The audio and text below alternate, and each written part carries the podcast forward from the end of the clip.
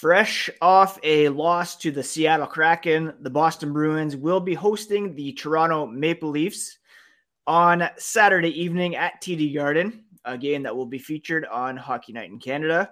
And to tee that one up, I'm going to be joined by an old friend from the Score Days, Arun Srinivasan, who is going to help preview it. So let's get into that on today's special bonus episode of Locked On Boston Bruins. Your Locked On Bruins, your daily podcast on the Boston Bruins, part of the Locked On Podcast Network, your team every day.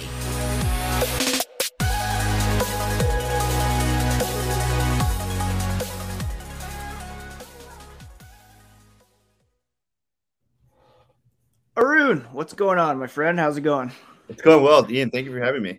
Yeah, no problem. I was looking back, and I think it was like 2019 when you were on the podcast before. So for those who don't remember, Arun and I, we worked at the Score together in Toronto, sometimes working hockey together. Arun was mostly football then, but now Arun covering hockey from Toronto for Yahoo Sports, also working on a book about racism in hockey that we can touch on near the end. But to start, Arun, just your overall impressions so far of the Atlantic Division. Has it been shaping up kind of how you expected it to up to this point, halfway point of the season? And any surprises in the Atlantic from your perspective? I mean, man, what a vaunted division. I mean, here we go again. I mean, yeah, I mean, I don't think I was in the camp of people who like was speaking on the Bruins' demise prematurely, but right. I don't think they would be this dominant 41 games into the season. So I guess they are sort of, in some ways, the objective sort of pleasant surprise of the season. The Atlantic Division is so tough. I think, you know, when you have Toronto playing as well, you have Tampa playing as well, you know, they're going to be in variable complaints about the playoff format. I do think, as someone who covers the Maple Leafs and have been sort of raised in Maple Leafs fandom, that while these criticisms are legitimate of the playoff format, they sort of ring hollow when it's only coming from the Maple Leafs you know, fan base. So, you know, you have to beat your opponent in front of you, which this Maple Leafs group has failed to do so in 6 consecutive years. Have there been any real surprises? No, not necessarily. I do think the bottom of the division sort of played out the way you would think it was. I thought Detroit would be a little bit better. But I will say that, this being a Bruins podcast, the Leafs have played really well. And I think were it not for the Bruins just having this absolutely incredible start to the year, it sort of obscured how well the Leafs have played. Because every time you look at the top of the standings, the Bruins are up 8-9 points and counting. I mean, the Leafs and the Bruins both lost last night, you know, from the Leafs perspective, a key opportunity to gain some ground. But yeah, the Atlantic Division is as good as ever, and that should frighten some teams. I think Boston, Toronto, and Tampa will be really battle-tested come playoff time. But, man, year in, year out, it's the toughest division in the league by far. Yeah, for sure. I mean, yeah, I've said countless times on the podcast that I expected the Bruins to be okay to start the season without Marchand-McAvoy, but to be this ahead of Toronto in the Atlantic. They're 9 points up, and Boston has 2 games in hand, which is wild. And the plus 65 goal differential for Boston compared to Toronto's plus 31, which is just insane as well. Just looking at the standings, interesting to see that, say, based on the old 1-8 format, points-wise, Boston would be set up to play Pittsburgh in the first round, and Toronto would indeed be matched up against Tampa as the 3-6 matchup right now, which is interesting. So, I mean, point percentage changes that a little bit. I think Tampa's ahead of the Rangers, but still wild to think about how, finish second in the Atlantic, and you still might have to play the reigning Eastern Conference champions, which would be a tough road. One thing that's impressed me about Toronto so far this year is their defense. They're a much improved defensive team. allowing, I think, the third or top five fewest goals. What's changed about this team defensively this season compared to past years, perhaps? Or is that just a perception that they're bad defensively? No, I mean, yeah, that perception is completely outdated now. And I think there are a few different components. I mean, I think we have to start with Mark Giordano. He's been so good for this team. You know, you look at his underlying possession numbers. They're good. They're not, you know, Adam Fox level or anything, or Charlie McAvoy level, but they're good enough where he's on the ice. You can put him in defensive zone faceoffs, and, you know, he's going to make the right play every time.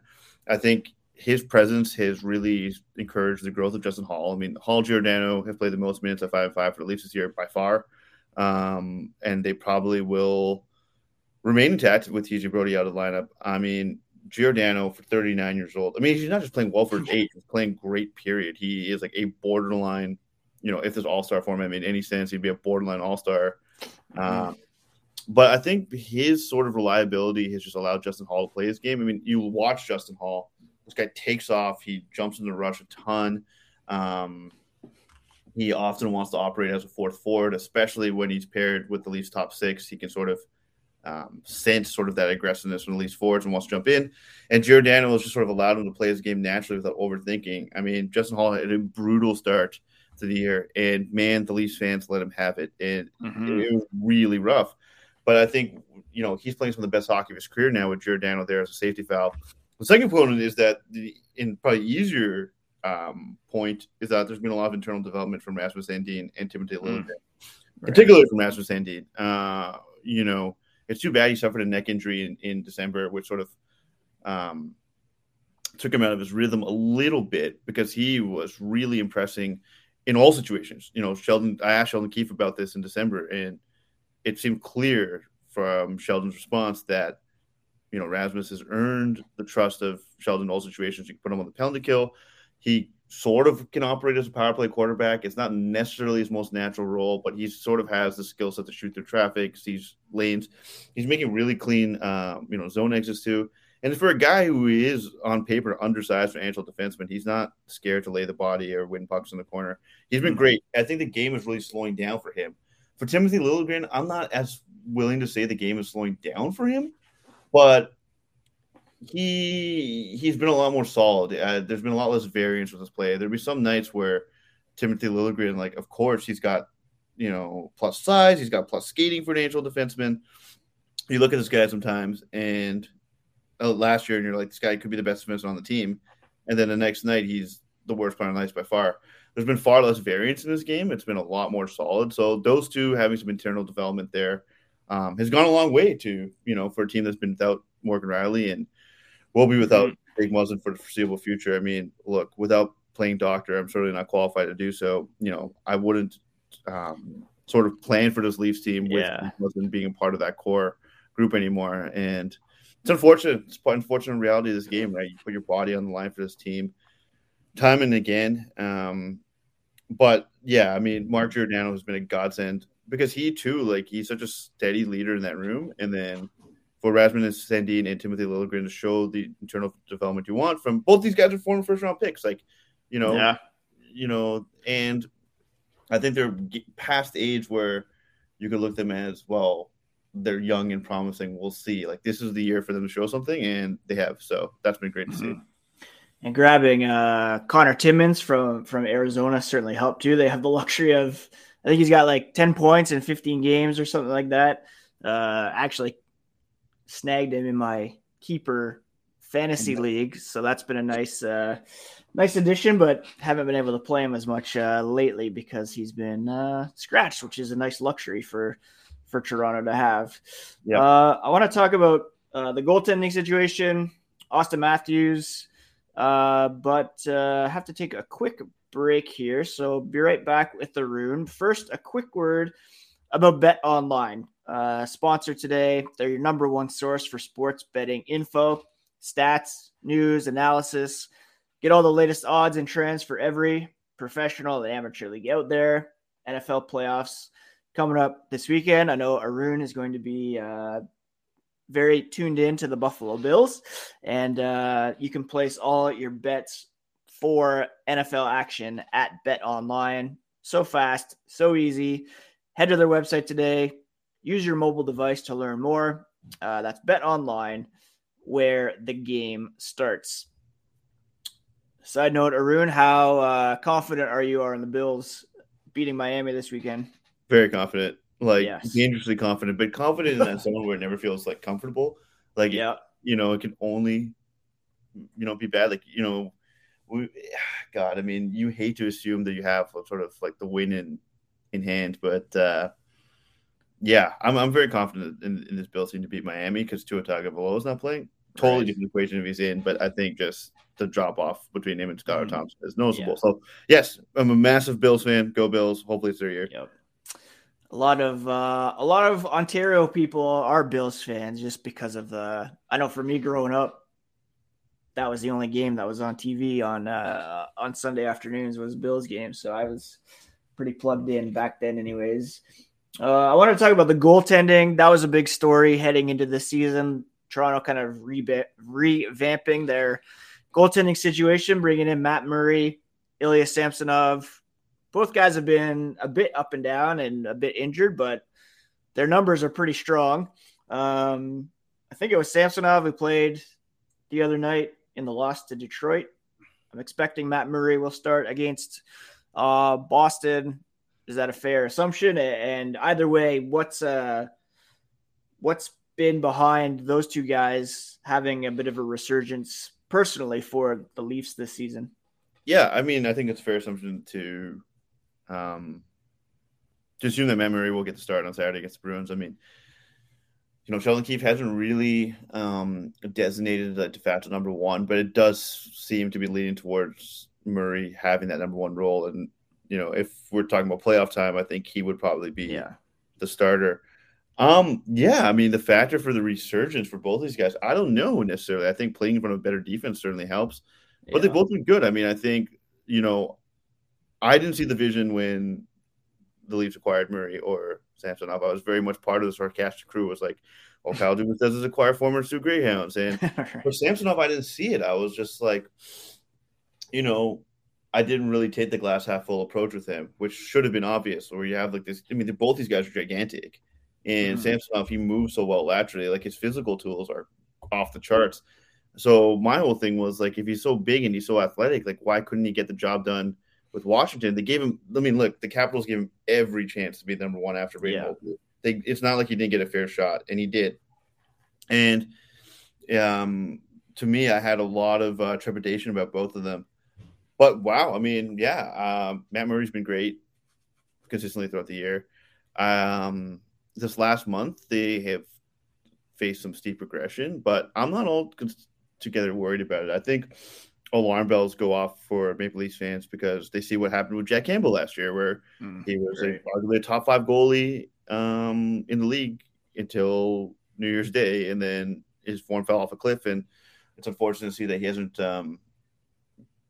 regained some of that early 2021 form with the Oilers this year. But look, if they say the cliche is that you want your goalie to give you a chance to win every night, and Matt Murray and Ilya Samsonov have done that in spades, especially during those initial days of Morgan Rielly going down, when there was a lot of uncertainty around how this young defense would respond and, what the pairings were really like. And, no one really anticipated, nor would it be fair to anticipate 39-year-old Mark Giordano playing this great and sort of uplifting the rest of the team.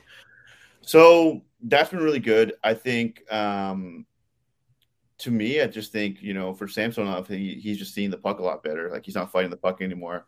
For Murray, there are nights where he looks lights out. He can be inconsistent. The last game I covered in person was against the Kraken last week, where Matt Murray was awful, and, there's no way around that. But by my books, it's only really his third bad start of the year. So they've been really good for the Leafs. They've been, making key saves. Granted, Leafs defense has not really put them out to dry this year, which is nice to see. But, a fresh start really helps. I think in Samsonov's case, he needed that fresh start a lot more. Matt Murray, I can't necessarily figure it out. He's always been sort of prone to these, highs and lows, so I think that's sort of it.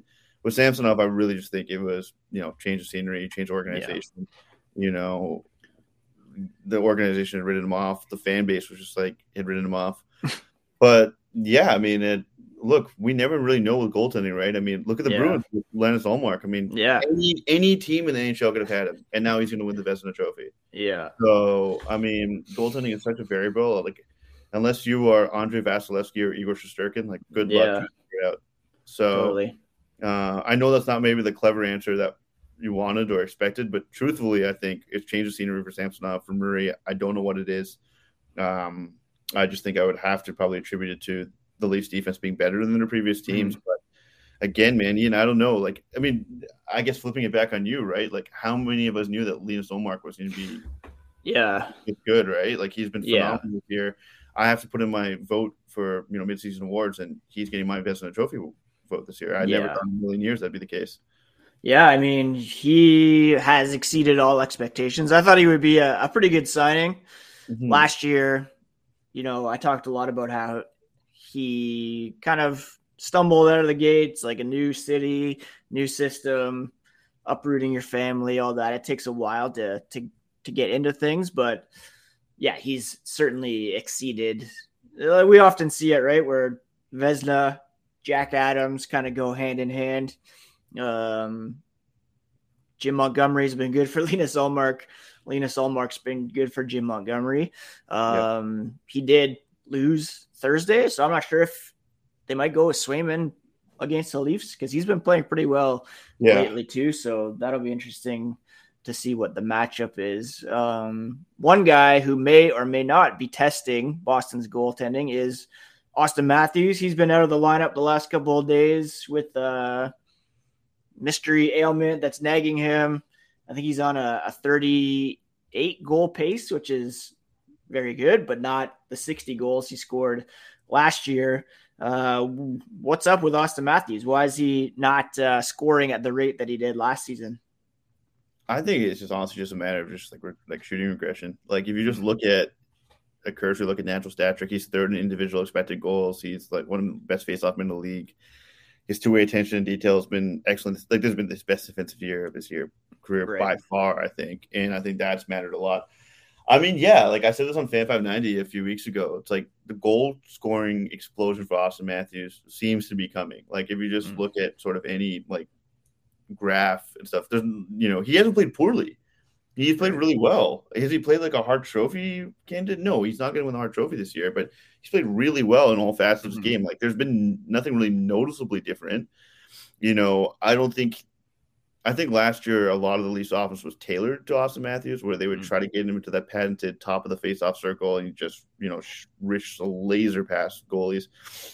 He still got that, but I think the Leafs offense, the way they sort of entered zones, a little different too. I mean, William Nylander's having such a fantastic year that he's often driving that line too, and Matthews just waiting. Yeah, he's been unreal.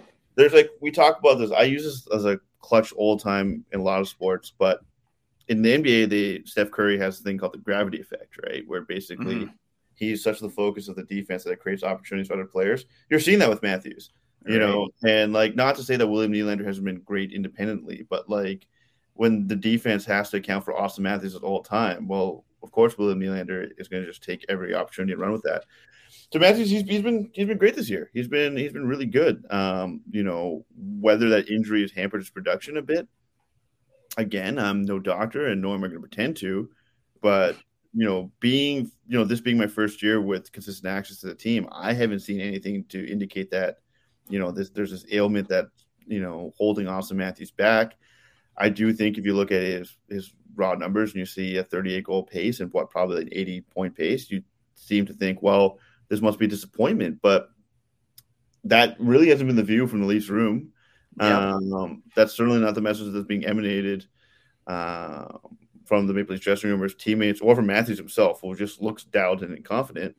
So I don't know. I mean, I would account for a major goal scoring, you know, explosion for Matthews, but yeah, like, oh, like, you know, I would worry sometimes, and then I look at natural stat trick and realize like he's doing just fine. It's just a matter of time. And again, man, like the other facets of his game have never been better. Like, you know, he's winning puck battles, he's winning faceoffs. You can put him in defensive zone faceoff with a lead up, and he's not gonna, you know, you can feel comfortable with him out there. So he's doing a lot of good things, man. The pucks might not be finding the net like they are last year. He's not gonna win the Hart Trophy this year. You know, we can safely say that. And then there's one other part of it too, much in the same sense, like sort of analogous to the Bruins playing so well that's obscured how well the Leafs have played. Like Mitch Marner playing so well is sort of obscured how well the rest of the Maple Leafs have played. You know, him getting the franchise record point streak and have now tying the franchise record home streak. You know, the story rightfully has been Marner all the time. Right. And I think that is sort of obscured how well Auston Matthews played as well. Yeah. Yeah, that makes sense. Before I let you go, I wanted to touch on some of your other work. Reminded me that last time Boston, Toronto played the season, it was a 2-1 win for the Maple Leafs in Toronto. And that game was, I don't want to say clouded, but came the day after the Bruins signed Mitchell Miller. And I know you're currently working on a book about racism in hockey, some of those issues. I wanted to get your take on kind of that whole situation, how the Bruins handled it subsequently, and kind of what it meant for the overall, you know, hockey is for everyone kind of philosophy. Some quick thoughts on that whole situation. God, I mean, where to start? I would say that the dissonance between the way the Bruins players handled it and the way the Bruins organization handled it couldn't have been sort of more starkly contrasted. I mean, you know, not that anyone should win like praise in situations like this, but Patrice Bergeron handled it as well as possible, I thought. Yeah. Which is just in such stark contrast to the way the Bruins organization handled it. I think them saying that, you know, we didn't know of these facts, or we didn't do our due diligence on Mitchell Miller. Do you not have a working internet connection in your front office? Exactly. I don't understand that. As for NHL, I've been deeply critical of them as a league and the way they've handled it. I don't think they did enough. I don't think they acted swiftly enough. Much in the same case with Logan Mailloux for the Habs, like they haven't acted swiftly enough. This hockey for everyone moniker is just that. You know, you look at other people who've tried to work with NHL earnestly in these EDI space. You know, you look at Jim Montgomery with the Hockey Diversity Alliance. Yep. He's rightfully criticizing the NHL, saying they rejected the list of, you know, demands that they put out for tangible partnership. Yep. And that's just been glossed over by the NHL. And look, Kim Davis is failing at her job. Let's call it what it is. She's getting celebrated on the Hockey News and other organizations, and people want to parrot Kim as this sort of this beacon of inclusion and diversity. Kim Davis was a former investment banker before she was in the NHL.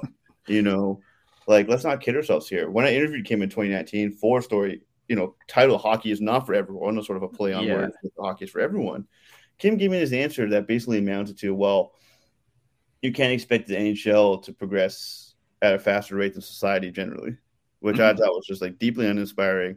You know, is Kim failing at her job because the NHL hasn't given enough resources to work with? That's very well possible. But, you know, the league hasn't really been proactive in fighting racism. They just hope the news cycle dies out. I think when there have been groups that genuinely care to work with them, they've really ignored it. I think where the NHL may have done well, I think they're probably doing better with gay rights and trans rights a little bit.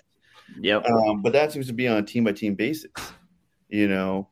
Like, you look this week, one of my colleagues at Yahoo Sports, Ian Kennedy, wrote the story yesterday on how the Senators are inviting Jordan Peterson to the night. It's just like, you know, the rate of racist incidents that happen in the NHL are alarming to keep up with. Like, it is technically my job to do so. Well, it is my job to do so for the purpose of this book. And I got to tell you, man, like, writing the chapters on the modern era of racism, it's like some of the stuff becomes outdated really quickly, you know? Yeah. I don't know. I would like the NHL to sort of, enact sort of stricter policies when it comes to racism and signing players that have committed acts of racism or sexual assault in their past, and also be cognizant of the own policies they have in place. Right. You know, I think oftentimes the messaging comes to the NHL, they say hockey is for everyone, and the way they present it, it seems like they had just stumbled upon the memo themselves. You know, so I think there needs to be better organization for sure, you know, league wide. I think instead of just blindly celebrating Kim Davis for being this beacon of inclusion, I think journalists need to do a better job of interrogating her record in this space too. Because Kim is, you know, she's well-spoken and, you know, she's, you know, extremely well-educated and smart. But you know, she has that sort of the politician's ability to evade pressure and sort of evade questions about policy or evade questions mm-hmm. about next steps. It's always about sort of, you know, barometers in society. And, you know, she hits the buzzwords really nicely. But mm-hmm. So I think the league needs to do a lot better job. I think certain teams are doing a better job. You can point to, you know, the Seattle Kraken and, you know, from yep. that they've had emphasis on, you know, diversity and inclusion in a real way. I mean, mm-hmm. it, you know, all the way up from their hiring practices. So getting a sort of an assessment of the league is, I mean, my opinion on the league hasn't changed, how it's dealt with anti-racism. And again, with the Bruins, again, to me, like, the response between Patrice Bergeron and the response just couldn't have been more different.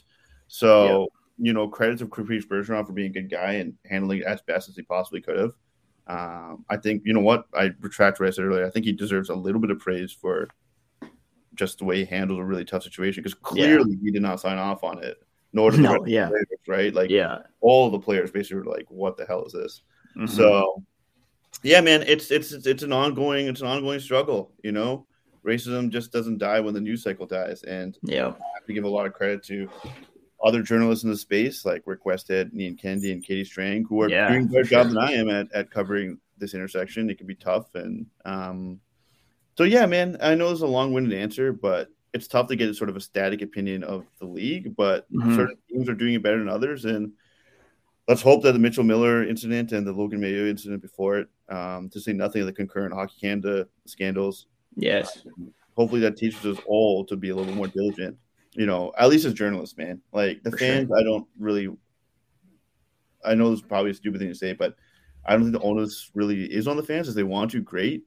Mm-hmm. You know, we're all here to wait for it. But for journalists, like, it baffles me how many journalists don't take the anti-racism lessons that we all learned in society 3 years ago seriously in their work. Mm-hmm. You know, I didn't get this book deal because I'm like this great social theorist, and you know that. You know me from NFL days on the desk. I'm just one of the guys. But the reason why I have a book deal is not because I'm this great writer or anything, because I'm one of the few people actually like wanted to report on this intersection. That's really what it is. So, you know, I'm flattered when people tell me I'm a good writer and this, and that's nice, but it truly is because I was one of the few people who actually bothered to take the stuff we all said we were going to seriously 4 years ago. Mm-hmm.